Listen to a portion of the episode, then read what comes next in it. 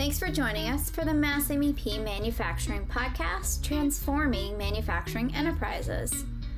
Mass MEP believes that there are some elements to a manufacturer's business, whether it's finding their inefficiencies, strengthening their internal processes, or even unlocking their growth, that can extend a manufacturer beyond its current limitations.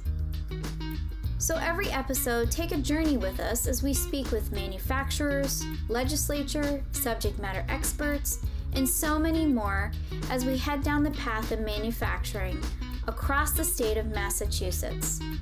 Whether we're in Boston, Worcester, or out in Springfield, maybe even in the Berkshires, we'll be here every week and we'll explain to you more about manufacturing and what's happening right in your own backyard. Hello, welcome to the Mass MEP Manufacturing Podcast. I'm Haley Steele. And I am your co-host, Kevin Tata. Oh, you I like your title. Switched it up a little bit. Had oh, to keep okay. things uh, interesting. I'm gonna go with um we haven't done one of these in so long that we almost forgot how we do the entrance to this. And so you were like, um, I'm a co-host, co-host Kevin Tata. Co-host now. That's yeah. what I am self-titled. Yeah. I like it. It's good. It's good. So uh, we are back. We have a full house with us today. A full house. Yeah, it's very exciting. Kevin likes houses like this because he loud is, in here. Yeah, it is loud, and hopefully everybody will be able to hear it a little bit better um, than what we were just doing in our little prep session. And some people couldn't get a word in edgewise, so we'll we'll do better in the podcast side of what it. What prep session? We don't need a prep session for this. Come on, what are you talking about? There it is. See, confidence just oozes out of this department. Yeah, no doubt. uh, so we're here today. We are talking about manufacturing trends for 2024. Uh, I think sometimes we don't always dig into these trends because we're not really, you know, they're just trendy, right? They're trends and they kind of come and go. But we thought, why not? Let's just tackle them for as we end out the uh, 2023 year and go into 2024 give some people some food for thought to work on for uh, when they're prepping for next year in 2024 so here we are. Here Good we are. Yeah. All right.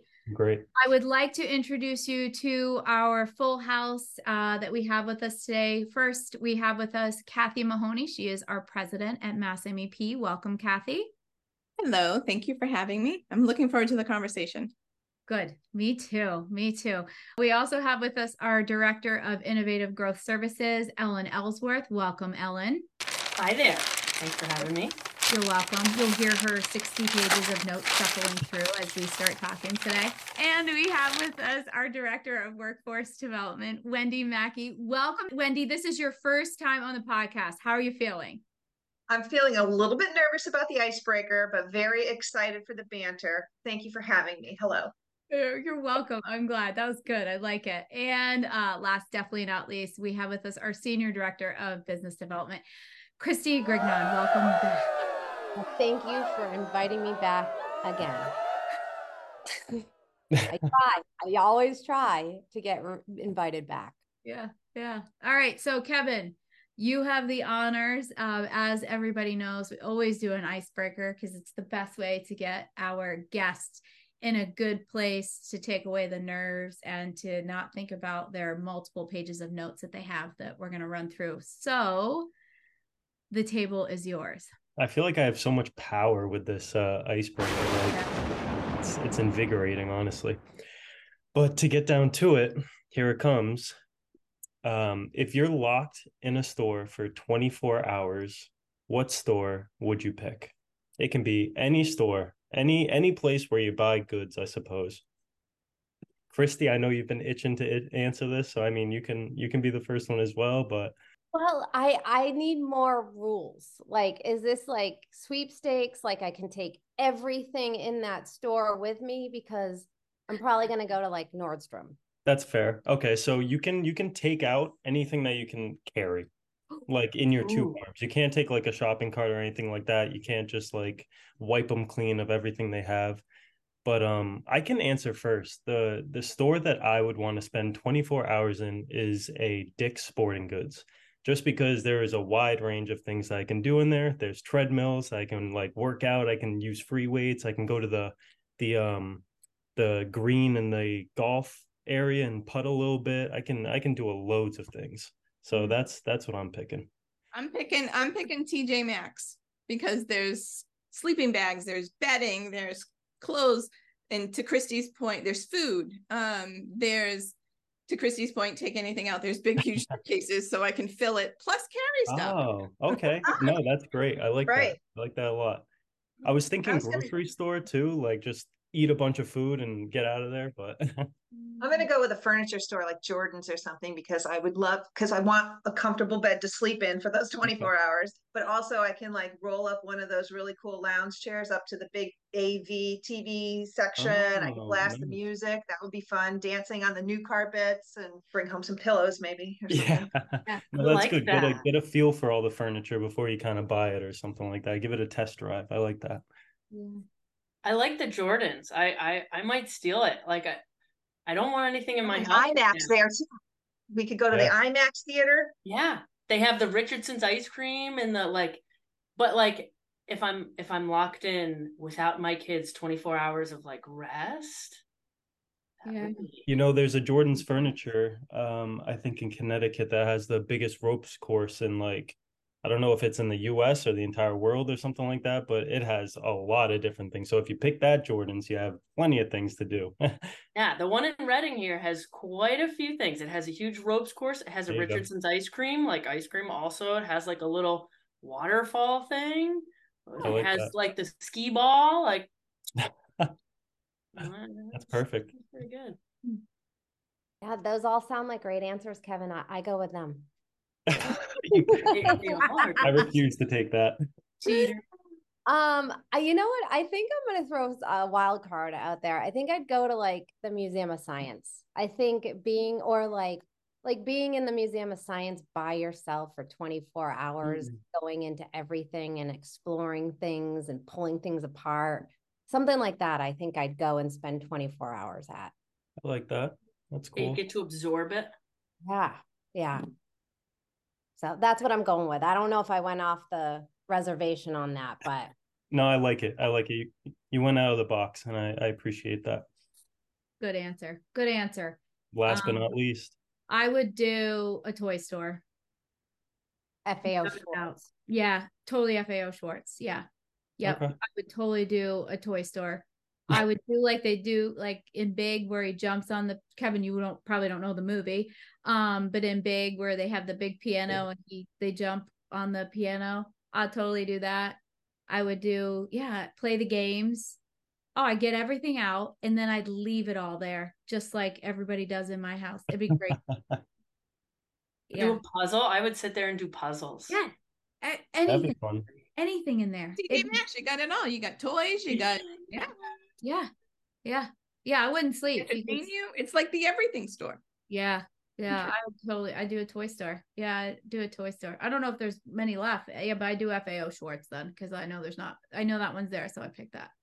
Yeah, that was a good These are question. some great answers. Well, since um everybody I think uh good answers, everybody seems a little bit more at ease now with uh knowing now we all know our our secrets. So if somebody gets locked somewhere, we'll know where to find you. Um don't worry, Ellen, we will not tell the kids where you are. Your secret's safe with us. You're good. We'll let you go. We get it. Been there, done that. We get it. So yeah, we get it. So we did pull together uh, a couple of questions on three trends that we were looking at for 2024 that the questions that we chose were where we are as an organization and where our initiatives kind of fall in place when it comes to mass MEP. And then obviously we have um, one, we're going to do like a wrap up, kind of go through if there's some things that we miss. So obviously each of our guests is going to be here to talk a little bit about that. And then they may even each have to a way to overlap into each other others questions as well. So I'll start, we'll start with you, Kathy um, because I know this is a big one right now. We've been doing a lot on. I know you're getting ready to go and speak to it again um, in this month. Now that we're in December, and we're talking about uh, supply chain challenges and are they reviving uh, reshoring? So in the information we looked at when we pulled up this article, where are we kind of seeing Massachusetts in the future when it comes to supply chain? Maybe what are we doing as an organization? Um, and then if there's any other maybe nuggets of information you have regarding supply chain as to what we can offer out to the audience. So, supply chain is definitely out of the pandemic. Um, it was identified as a clear gap within the United States. You know, I mean, think about everyone, you know, having to hoard chicken and toilet paper and um, baby food and, you know, formula and diapers. And there was just, and it ebbed and flowed, um, both for the consumer and both and for the manufacturer. Um, there, you know, there was cat, um, supply chain issues at the manufacturer they couldn't get the product out which meant further down the line of the product there was supply chain issues but we're still seeing it right um, a couple months ago six eight months ago there was an issue with the panama canal so anything that was stuck um, coming through that was going through the panama canal and got stuck couldn't get to where it was intended to go. There was strikes and labor issues at the port in los angeles um, so the trailers from China and overseas were out in the water, you know, where normally there was less than 100, they were talking like 130, 140 ships um, with containers on them that were just stuck in the port that they couldn't unload so it ties into eh, um, the big demand that we're seeing now and the focus at the federal government with bringing manufacturing back to the United States. And that's been a trend for the, a few years. It's ebbed and flowed a little bit, but I think since the pandemic and all of the global unrest, we're seeing it more and more. So if companies start thinking about where they get their supplies from, um, their materials, are they looking at is are they friendly countries? What would happen if there was a global huge global disturbance um, you know similar to ukraine similar to what's happening with palestine and israel? Um, you know it's all over the news. What happens if china does invade taiwan? Are companies looking at what that risk where their risk factor is? Um, and they have to build build that into their planning process going forward so one of the things that we're doing here is in Mass MEP is we're talking about supplier scouting and supplier demand, um, but also how do you build up your productivity within your facility and in order to meet those demands that could be coming down the pipeline as more production is brought back to the United States. So we're identifying gaps in Massachusetts. Um, what are the products that we're importing? Where are we importing them from? Could we produce them here? Um, we identify companies if you have a demand for either a material or something that you're looking for. We have a way of looking at both, obviously, first in Massachusetts, then the Northeast region, and then as well as in the United States. So it all connects to that piece of it. But in anticipation of who are the companies supplying to, what's the trend that they're seeing in that industry? So chips is a huge push right now in the United States. There's 17 fabs that are being built. Um, those products are going to be once those fabs are built those products are going to be purchased the material that they need to produce those chips are going to be purchased in the united states or in european countries the demand the demand that the federal government has put on with the percentage of uh, the percentage of the product being made in the united states in order to go into the defense industry is also going to impact that whole supply chain piece of it. So companies have to look at the long term, but also do a lot of investigative work into where their materials are coming from because they may think it's Joe down the street, but Joe may be getting 90% of it from overseas. So they have to do that due diligence on where their products are coming from. And that is the type of information that's going to be requested um, going forward into the future. And I think that's where technology comes into play. So, can you identify either through the data of the material, the ma- data that goes with the material when it's produced down the pipeline for production, to identify exactly what the source point was um, and where it hit along that production pipeline? So, it, but it also ties into the workforce piece of it, which is another trend that we're seeing. Um, and you know, you have to build up that skilled workforce. There, the numbers just aren't there. If you look at the demographics, right, there is for every 61 people that are unemployed, there is 100 openings for jobs.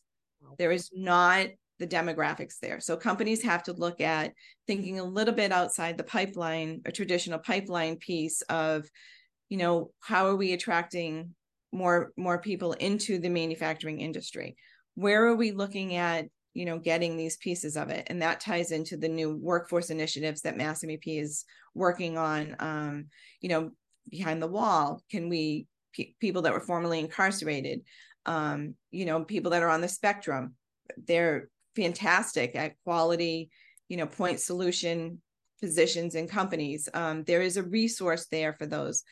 The immigration population that's coming in you know immigrants have forever i mean for hundreds of years provided the workforce initiatives to build this country. Um, and over the past few years that's a population that has declined based on the you know the regulations and everything at the immigration level. But also how do we how does the united states and massachusetts look at reducing that transition period from someone coming into the country that can work? I mean there are you know there are people they have skills um, but how do we get them to overcome it faster? Um, i've heard anywhere from a year to 10 years to get someone in the pipeline. A, a, a company can't wait 10 years to bring someone in um, to hire them. So it's how do we get those people to work faster um, and provide then they can be that value add to the company and to the state that they're living in and bring home a wage to support their family too. Yeah. I mean you've been in a, a part of this for you know you've been in this manufacturing world for a long time.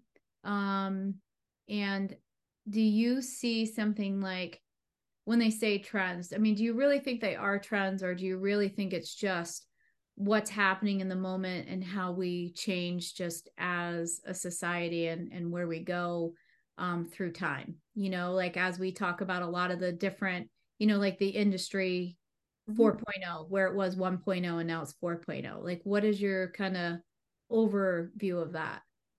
So i there's been trends forever um, whether it's technology fashion you know home improvement designs. I think the biggest thing is that the companies have to think about what works best for them and for their company um, and where they want to be as as they grow. You know for example i just redid my kitchen. A huge trend in kitchen design is counter to ceiling tiled walls. Well i'm someone that likes to constantly change what puts what's put on the wall. I'm not going to drill holes in tiles every time i want to change something so that's not a trend that works for me. Um, it's the same with manufacturing companies, right? Automation, and when we say automation, we don't necessarily mean robotics. I mean, it could be a conveyor belt that just moves the material from A to B. Um, it could be taking into account technology and the data analytics that you're using to do something faster. So they have to look at their company, but first they need to look at the culture within the company and what can what can that sustain. Um, there's a new trend coming out. I first heard about it in June. Um, the fifth generation of um, industrial trend, Industry 5.0, right? And it's all about the culture and the workforce. So we're going, and I think that is going to tie very closely to the technology piece of it. Um, so yes, there are trends. I mean, you know, there are trends that come and go, right? I heard the other day that the Teenage Mutant Ninja Turtles are 40 years old. I think I've seen five iterations of them. You know, I yeah, right. 40 years old. They are 40 years old. They came out 40 years ago. My gosh. And I was with someone that said, I thought they were only around a couple of years. I'm like, no, they've been around for 40 years. so it's, you know, trends come and go.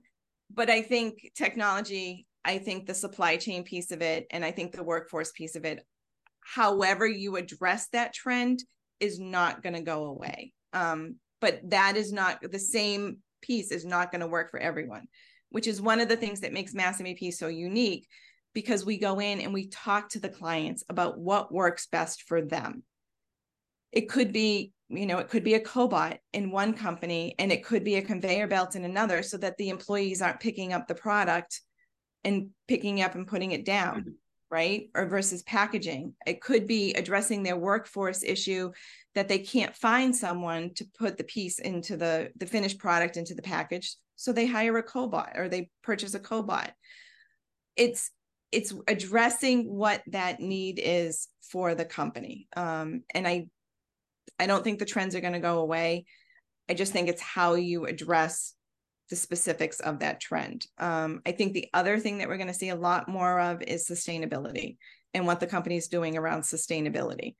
Um, and I'm adding AI into technology, um, that piece of it. So it's not just the the mechanics of it um but the generation that's coming in they they want to know what the impact is that they're doing their day-to-day job um, on the environment um, you know we we have climate change right? I climate change has impacted me. I have to take my allergy medicine all year all year round now instead of six months.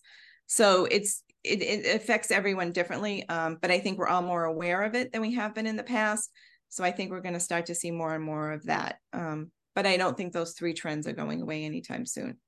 They could adjust. Yeah. When we talk about you know when we always try to come up with different topics and we look through things we always look at stuff like this and i think it's always good to have a better perspective of it when it comes to something that it's not just obviously you know articles are written for information and for this to be passed on but knowing you know somebody like yourself that's been in the industry you know this long that you can see um you see those patterns and those habits. So um i think it's good to know but it's we did choosing these three topics just because of what we are hearing the most and what we're dealing with the most in our day to day. And I, I, think it all ties down to demographics and workforce. Um, if you look at all of these these items, um, it's where are we going to go in the future? But we just don't have the people to do that. There's a great um, New York Times article that shows the demographics um, in the future population. And the interesting thing is that the United States um, demographically is going to have the largest growth population percentage wise compared to other countries, which I think is a huge benefit for us and definitely places us in a, a fantastic spot to grow um, as we want to and continue to be a powerhouse in the global economy. So I think that that's a great thing. Um, but we do need to bring more manufacturing back here. Um, for years, it went overseas. I think we're all more.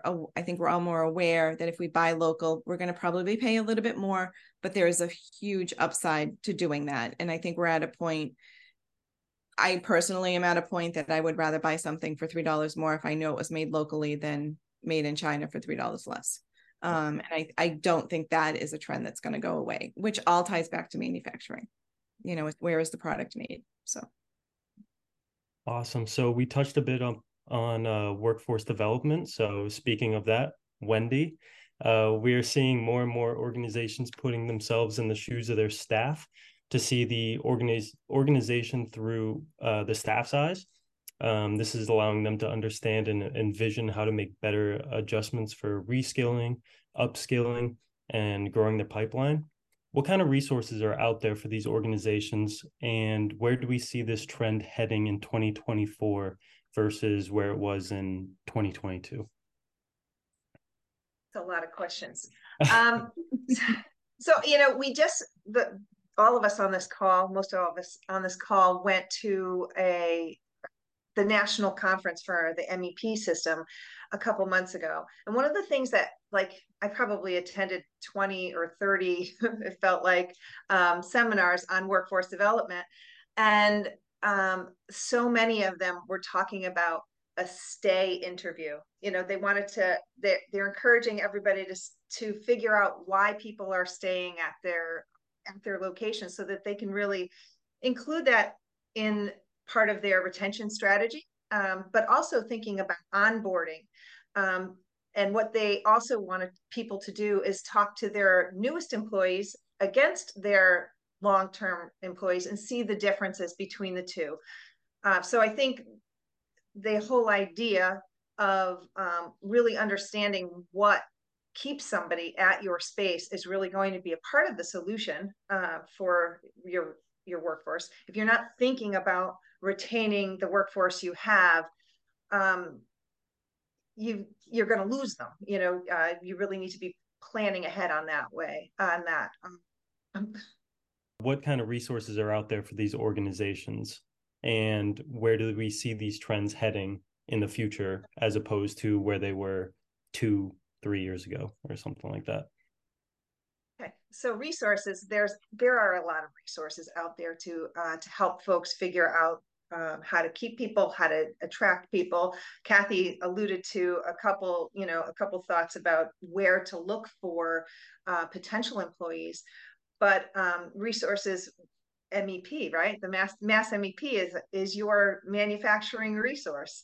Uh, we provide um, assistance. Myself, my job right now is really helping to uh, connect dots in the community of where uh, potential employees could be coming from, particularly non-traditional employees. So um, when I say non-traditional, I mean uh, many of the ones that Kathy was mentioning. So maybe folks who uh, have a disability or they have were formerly incarcerated or potentially their english uh, as a second language or other um, groups of individuals who might have been overlooked in in past um, so i think one of the things that's really important is for an, a manufacturer to be thinking about how can i accommodate this non-traditional worker and how do i need to think about or what do i need to think about with my existing staff um, how are they going to be impacted uh, when I when I bring in this non-traditional worker population. So one of the things we're doing as a resource is again connecting to those um, recruitment spaces, but then also working with manufacturers to help them understand where they might need to be um, propped up a little bit. Um, if they're working with people, for example, if you're working with people who are in wheelchairs, you may need to lower your benches, right? Or you might need to make other accommodations. Um, if you're working with folks, if you're thinking about bringing in folks who were formerly incarcerated, it might make sense to have communication around that with your existing workforce and make sure that they understand that um, and that they might and, and address any concerns that they might have ahead of time. Mm. Uh, just involving, really involving the staff in what um, your future plans for recruitment and um, hiring actually are. Trends, I mean, Kathy said this too, but we have more jobs and less people, and that's just going to continue for the foreseeable future, right? So um, those who do not think about uh, where their workforce is going to be coming from um, will lose. There's just going, there's just more jobs than there are people to fill those jobs. Um, is it by 2030 there'll be more baby boomers out of work than millennials in work? Was that a statistic we heard recently? Yeah. Uh, so I mean that's well that's your talent, right? Your current talent right now as a manufacturer is leaving. So we're having this huge, this is another whole problem, right? Uh, this huge exodus of legacy information um, and this influx of folks who actually don't even know what manufacturing is. uh, there's a huge misconception about you know manufacturing being a dirty job um, and of course some are but there's some that are so exciting and uh, clean right and super robotic and you know i'm sure ellen will talk about that i think you well i think it's a good point we always talk about you know obviously that uh tribal knowledge where that we are we have that big gap right and that's when we talk about where we fit into that role as an organization and where mass mep can kind of bridge that gap a little bit of those that are transitioning out and that are coming up and that's why we have as our initiatives, we pull these things forward because we see that, we hear that. And so being able to offer these resources or solutions, depending on how you see them, it gives um, you know, manufacturers, they're not in this alone. You know, they're obviously you have your colleagues that are going through similar situations. And so we can also be a part of that support group and that support system for them. So it helps them knowing okay we have these opportunities and in things such as this like the workforce i think is the biggest thing that was one of the i think all of these really came from the pandemic these were i would say what we would consider silver linings for us because they gave us other areas maybe that we hadn't been looking at for a while. We kind of had been able to uh, maybe let go by the wayside because they were working okay right? Nothing was really brought to our attention to go oh wow this needs some work. And then it was this came into play. So now in situations like this we can we can help them do that. So having these solutions for them or these resources is a great way to help them bridge that gap and pull them back together so yeah so that's where you know they fit into place this is a visual I shared yesterday. Um, it's been over the news recently that there's 10,000 boomers retiring every day. Um, I needed a visual for that because 10,000 is a lot, but what does that mean? So if you think about the number of people that can fill Gillette Stadium, Yeah. almost 70,000. So every week, that number of people are exiting the workforce. Wow. The golf courses have got to be packed, Absolutely. right? Pickleball courts can't get Oh, on. Oh, that's why pickleball has made such a comeback. Yeah. What the heck? 70,000 a week? About 70,000 a week, which oh. is Gillette, sta- just about Gillette Stadium. So I needed, I needed a visual, right? I had to, I needed to see like what, so what does that mean? Yeah.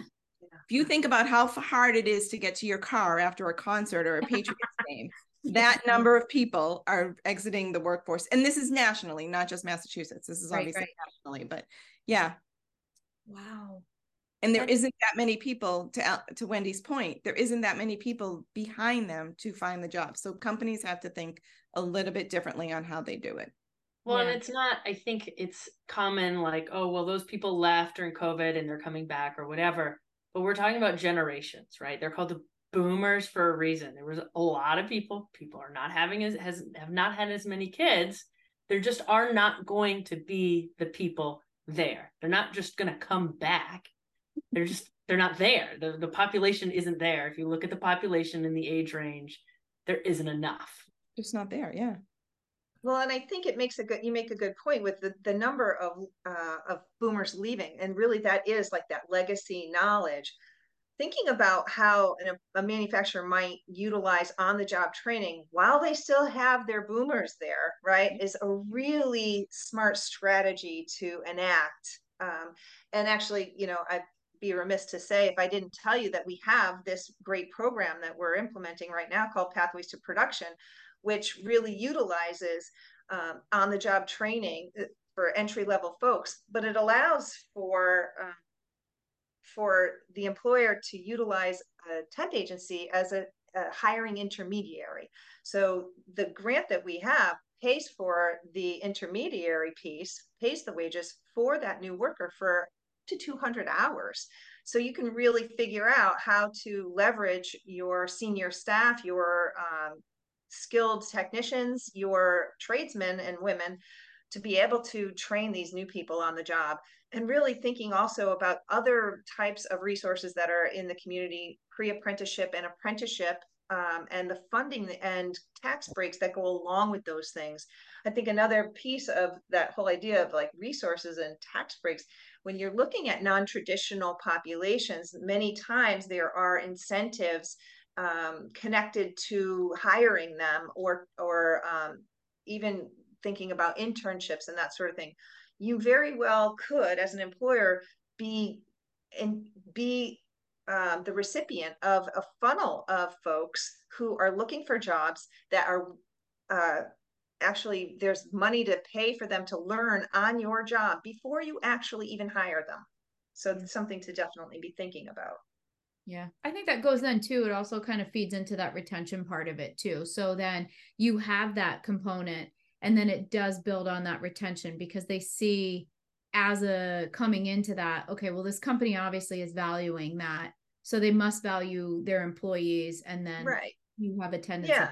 around. for sure if you're investing in your employees um it, pe- yeah people take notice Yeah. and they Yeah, do want to be yeah i You think you know one more thing about non-traditional workers though is that they you know there's no hard and fast fact on this it's just um, that you hear it everywhere you, you go is that these folks are typically more loyal um, in the sense that they'll stay longer um, at a at a particular location they uh, they feel very loyal to the people who employ them Yeah. so retention make, becomes less of an issue Yeah.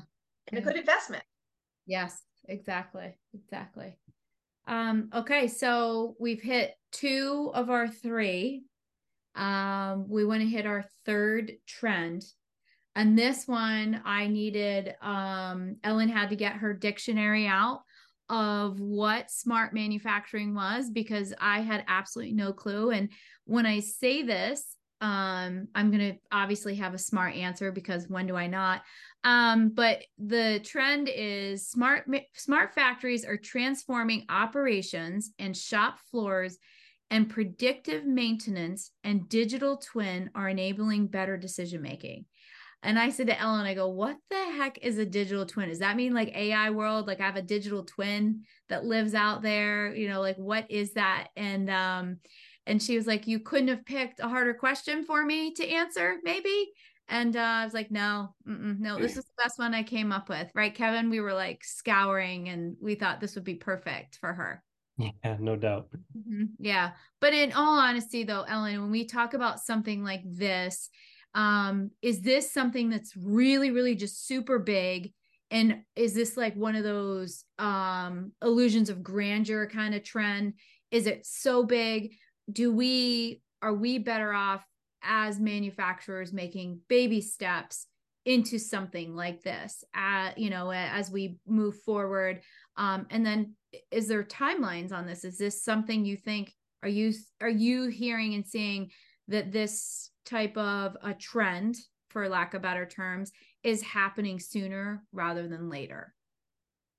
Yeah so lots of questions in there as well. Wendy's laughing so um but I know because I do the same kind of thing. So, so digital twin, yes, it is a digital replica of your shop floor, everything digitally, right? Okay. So, whether it be your manufacturing process, your system, which then can mimic the behavior, and you can do more prediction upfront and and not get surprised like, hey, I have no material here. That's wonderful. So, I do think it is. Uh, a bit of an illusion of grandeur to say this is the trend and everybody like jump on board because and, and what we've alluded to here is that there is a need for planning and really looking in the mirror and thinking strategically about your business and where you're going and how you're going to get there before you take that first step right? So if you're going to go take that first step and you're going to be like i'm going to go down the digital twin path and we're going to go do this you really got to plan it out because otherwise it's like sprinting when you're really going to be running a marathon and you're done. Like you quit after mile 1 because you're you're you're just never going to finish. Where why is the finish line so far away right? So you know when we talk a little bit more about digital twin right like it's a wonderful thing if you have a full digital twin Yeah. life is so simple, right? Like it automates your data pulling, cleaning, structuring, like uh, helps you understand exactly what's going to happen, when it's going to happen, and then gets it the data into the hands of your engineer. Wonderful. But getting there is going to take years, right? For a lot of our manufacturers, and some of them will never get there. It doesn't make sense, right? So, I mean, the amount of cost and money that might go into something like this might not make sense. For some of the large manufacturers that are so big that they can't even see what's happening, they need something like this, right? But so when we take a step back a little bit, if I try and remember all of your questions there, um, I think taking steps and understanding where you want to go how are you going to digitize? I, I had a good example uh, just today when I was talking to somebody about uh, warehousing and uh, talking about people and not enough people. But today, the way that they are helping manufacturers and warehouses set up is helping integrate so that the data is there on the back end.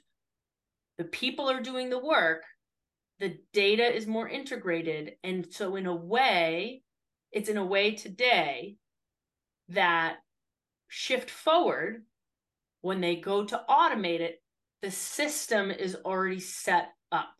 You can't just like flip a switch and automate if you have bad data. The same thing is with ai data garbage in garbage out right? You got to have good data. So the like with any of these things, sure, you can do point solutions with automation, with additive, with, but it's about the culture, the system, and taking steps of how are we going to get there and how are we going to integrate into that. Um, I'll give you an example. So let's talk about um, a vendor that I was at the other day. They had, we were walking the shop floor and they ran out of inventory. And they showed kind of the issue and oh we didn't know it till we went to grab it and now we can't build this. Mm-hmm. And you know now we got to wait and we got to order and who who knows how long that's going to take right? So having a digital twin is wonderful because you could see all of that from order entry order comes in. As soon as the order comes in you get to see and then go put an order in for the material itself. You have it planned out for your machines. And what machines are going to be needed? What operators are going to be needed? How many people in one month at what time? Everything is planned out but as you can see with that all of that data is going to be right. Right? How long does it take for that to go through each operation? If the data in the system is wrong you're going to get wrong information. But a you can take that in steps right? What's the most, what's the biggest problem today? What's your longest lead time? Okay, when that order comes in, you better make sure you have this on hand. And you can do simple things along the way to get you there. But saying digital twin is going to be here in Massachusetts at all of our small to medium manufacturers, I, I don't see it. I don't see it uh, for quite some time for some and for most i i don't see it happening um maybe ever. They're just too small. If you were to break it down so like say obviously digital twins a big word um two big words. Um if you were to break it down what would you in our day to day that we're working in right now in what you do every day what would you compare that to? Where is more relevant for a manufacturer to start right now so this is big, right? So on a smaller scale, what could you scale it down to that they could look at and go, okay, I can visibly see that as a starting point? Yeah, I, I think it's a good question. It, you know, it depends, right? We often say that at Mass MEP because it depends on the manufacturer, the situation, the mix of their product, their customer base, um, what their culture is in their shop. But the things that are consistent are some of the things that we've talked about already. People want to do things faster, right? They need to do them more efficiently. And so, what does that then tie into? So, a couple of things that might tie into is automation. We've talked about this a little bit, right? But automation could mean a whole heck of a lot of things, right? It could mean a sensor. It could mean a cobot. You know, I was talking to a shop the other day. They have 20 CNC machines. They have a pretty repeatable process in terms of their demand. A cobot m- might make sense for them, right? Again, depending on the size of the part, et cetera. But you can then move that from one piece to another and you're not locked in another company an industrial robot might have made more sense again depending on the volumes and the consistency of the customer. So automation certainly makes a whole lot of sense. That's not going away. Um, we a from the need from workers right? Is it going to be faster than your person doing the job? Oftentimes not but does it help so that person can do something else? Absolutely. Um and who doesn't want to walk into a shop, a young person especially, want to walk into a shop and get their hands on a robot, get their hands on some sensors, get their hands on data rather than just go do, go do, go do, go do. Mm-hmm. So that's one piece. Um, another piece is additive. Um, I think, you know, from a pandemic side of things, additive got heightened a heck of a lot. It just sped up the path. And it is growing fast, both from a customizable standpoint. You could customize things. Um, there's, you know, you can see and get little models printed out and stuff like that of different people, very customized. But it's also, you get to fail faster. and then move forward fail faster move forward fail faster move forward you can get a fixture printed that day you think of something you print it out uh also something you know somebody like me would love to get their hands on right? So uh ties in with that workforce. And i think the the what goes along with all of this is really mapping out you got to map out and be more strategic. That like you can't expect to just put up a posting and fill it with a person and that that's going to fill your gap. You have to really get more strategic about how you're going to solve your business problems. And that is going to be the hardest part and the most important for companies to move forward. But that's where we come in and can help in that support structure again where we do that and can come in on that front side of it and go through whether it's an assessment of some sort or however it would be even just a general conversation it's amazing what intel you can get from someone you know when you're walking through their plant floor with them. And you and all of our one of the uniquenesses of mass mep is that all of our project managers that go in and do the delivery work all of our sales staff they've all been there where the person that they're talking to is. They can relate to the pains that they're having um, so they can best help them and guide them to that strategic future that ellen's talking about. And the other thing is that you know we are measured as a nonprofit and part of the ME, federal mep program um, on the success of our companies. So if they're not successful then we're not successful.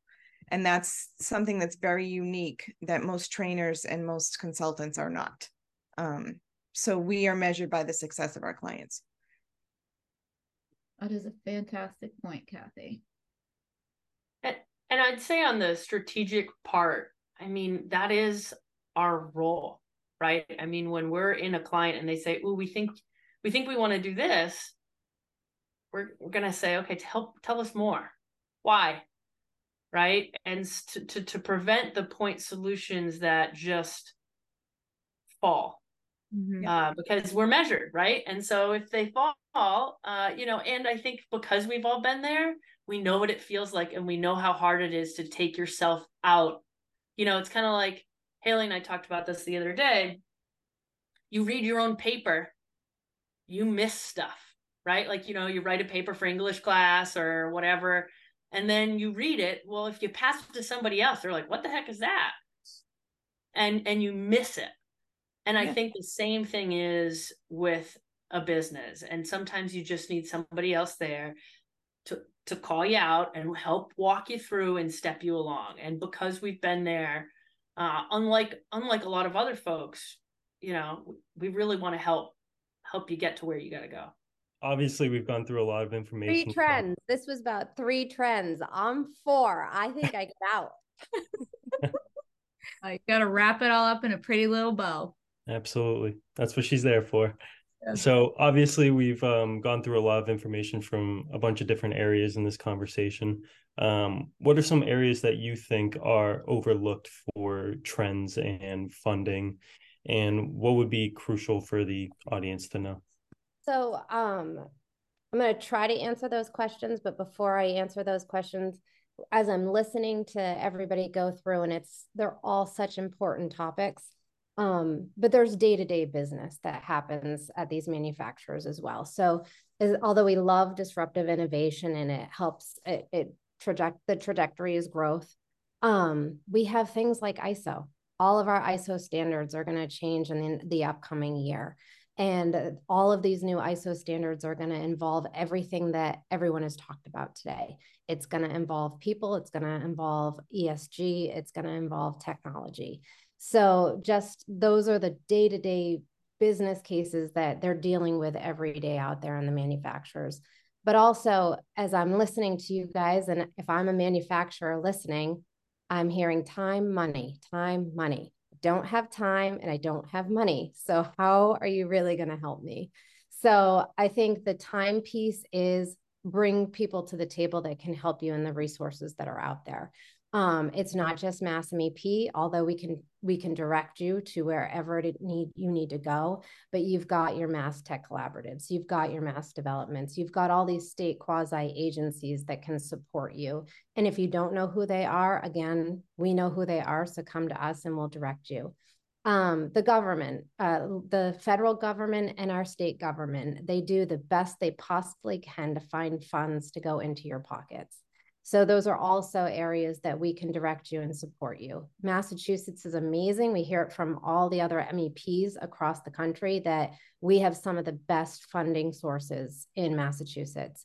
You've got your CommCorp, which is working on, they have money that they're putting out there for pipeline training, unemployed or underemployed. There's a money out there for incumbent training. So that is your workforce training fund program that we can help you and provide you with the general grant and the express grant. There's CAM, Center for Advanced Manufacturing, that has the M2I2 innovation grants. They have the MMAP grants for capital equipment. Um, can't give this spoiler alert, but something is coming on December 15th. So keep a, a lookout for more funding opportunities there. Um, and then you've got on the federal side, Kathy talked about chips lots of money going to chips. Massachusetts was awarded the Northeast Microelectronics Award. They're working on different project calls in six different technology areas. Um, a lot of them I don't understand, but we've got we've got experts on staff that do understand them. Um, and then you've got your energy grants. You know, you've got DOE that is looking at you can apply for up to three hundred thousand dollars for anything that hits an IAC assessment. So it could be lean, it could be technology, it could be um, efficiency, it could be new light bulbs, new HVAC systems, things like that that would lower your utility bills. So there's funding out there that will help. They're not going to take care of all of it, but they're going to help you get on the path to um, a better workforce, a better culture, um, it's going to help you with technology and it's going to help you with your supply chain and your your risk assessment on that. That's all i got. That was great. That was a that was awesome. perfect. Well this has been um fantastic. Um thank you all for taking you know a lot of time out of your day. Uh, we appreciate that and i'm pretty sure that the manufacturers do as well because this is something that we it's probably a question we get a lot is uh, how do I just find this information? And so that's why we do this to have it as a easier, faster, more efficient resource for them so they can just listen uh, in some windshield time um, or maybe in the office if they need that break and, and can bring this to them. But you can always reach out to us. Uh, we do have a contact us form on our website at massmep.org. So if any of the topics that we spoke about today, or if there's anything that Christy just spoke to that you really want to know more about, reach out, uh, shoot us a message in the contact us form so that we can, you know, help you find those solutions because that's that's what we're here to do. And like Christy said, I almost feel like we're kind of, you know, the what's the commercial the insurance says company that will give you all the quotes. Um, and it's not just their insurance, but they'll give you every quote, right? It's that I feel like we kind of are the in the same boat. You know, we do. We want to make sure that we work with these other agencies and vice versa. So we want to keep manufacturing in Massachusetts. We want it to sustain, we want it to grow. And so we will do everything that we can to provide these resources to the manufacturer. So whatever we can do, um, if it there's no silly question um, as what they say. So shoot us the question through the contact us form and we'll make sure we get you some answers um some way shape or form. We'll do it for you. So thank you ladies. Thank you for being here. Kevin well done with the um icebreaker question. Good one. Absolutely. Good. So you can get ready for we have two more podcasts left for the year. We have our uh famous holiday podcast and our infamous new year's eve podcast coming out. So two more fun uh icebreaker questions coming your way before yeah, get ex- get excited for those. Yep, you got it. Sure. All right. Well, thanks everyone. Thanks for listening to the Mass MEP Manufacturing Podcast, and we'll see you next time. Thank you for listening to the Mass MEP Manufacturing Podcast, transforming manufacturing enterprises. You can subscribe to our channel anywhere you listen to your podcasts Apple Podcasts, Spotify, and you can always go to our website at massmep.org. So we'll see you next time, whether it's our space, your space, or cyberspace.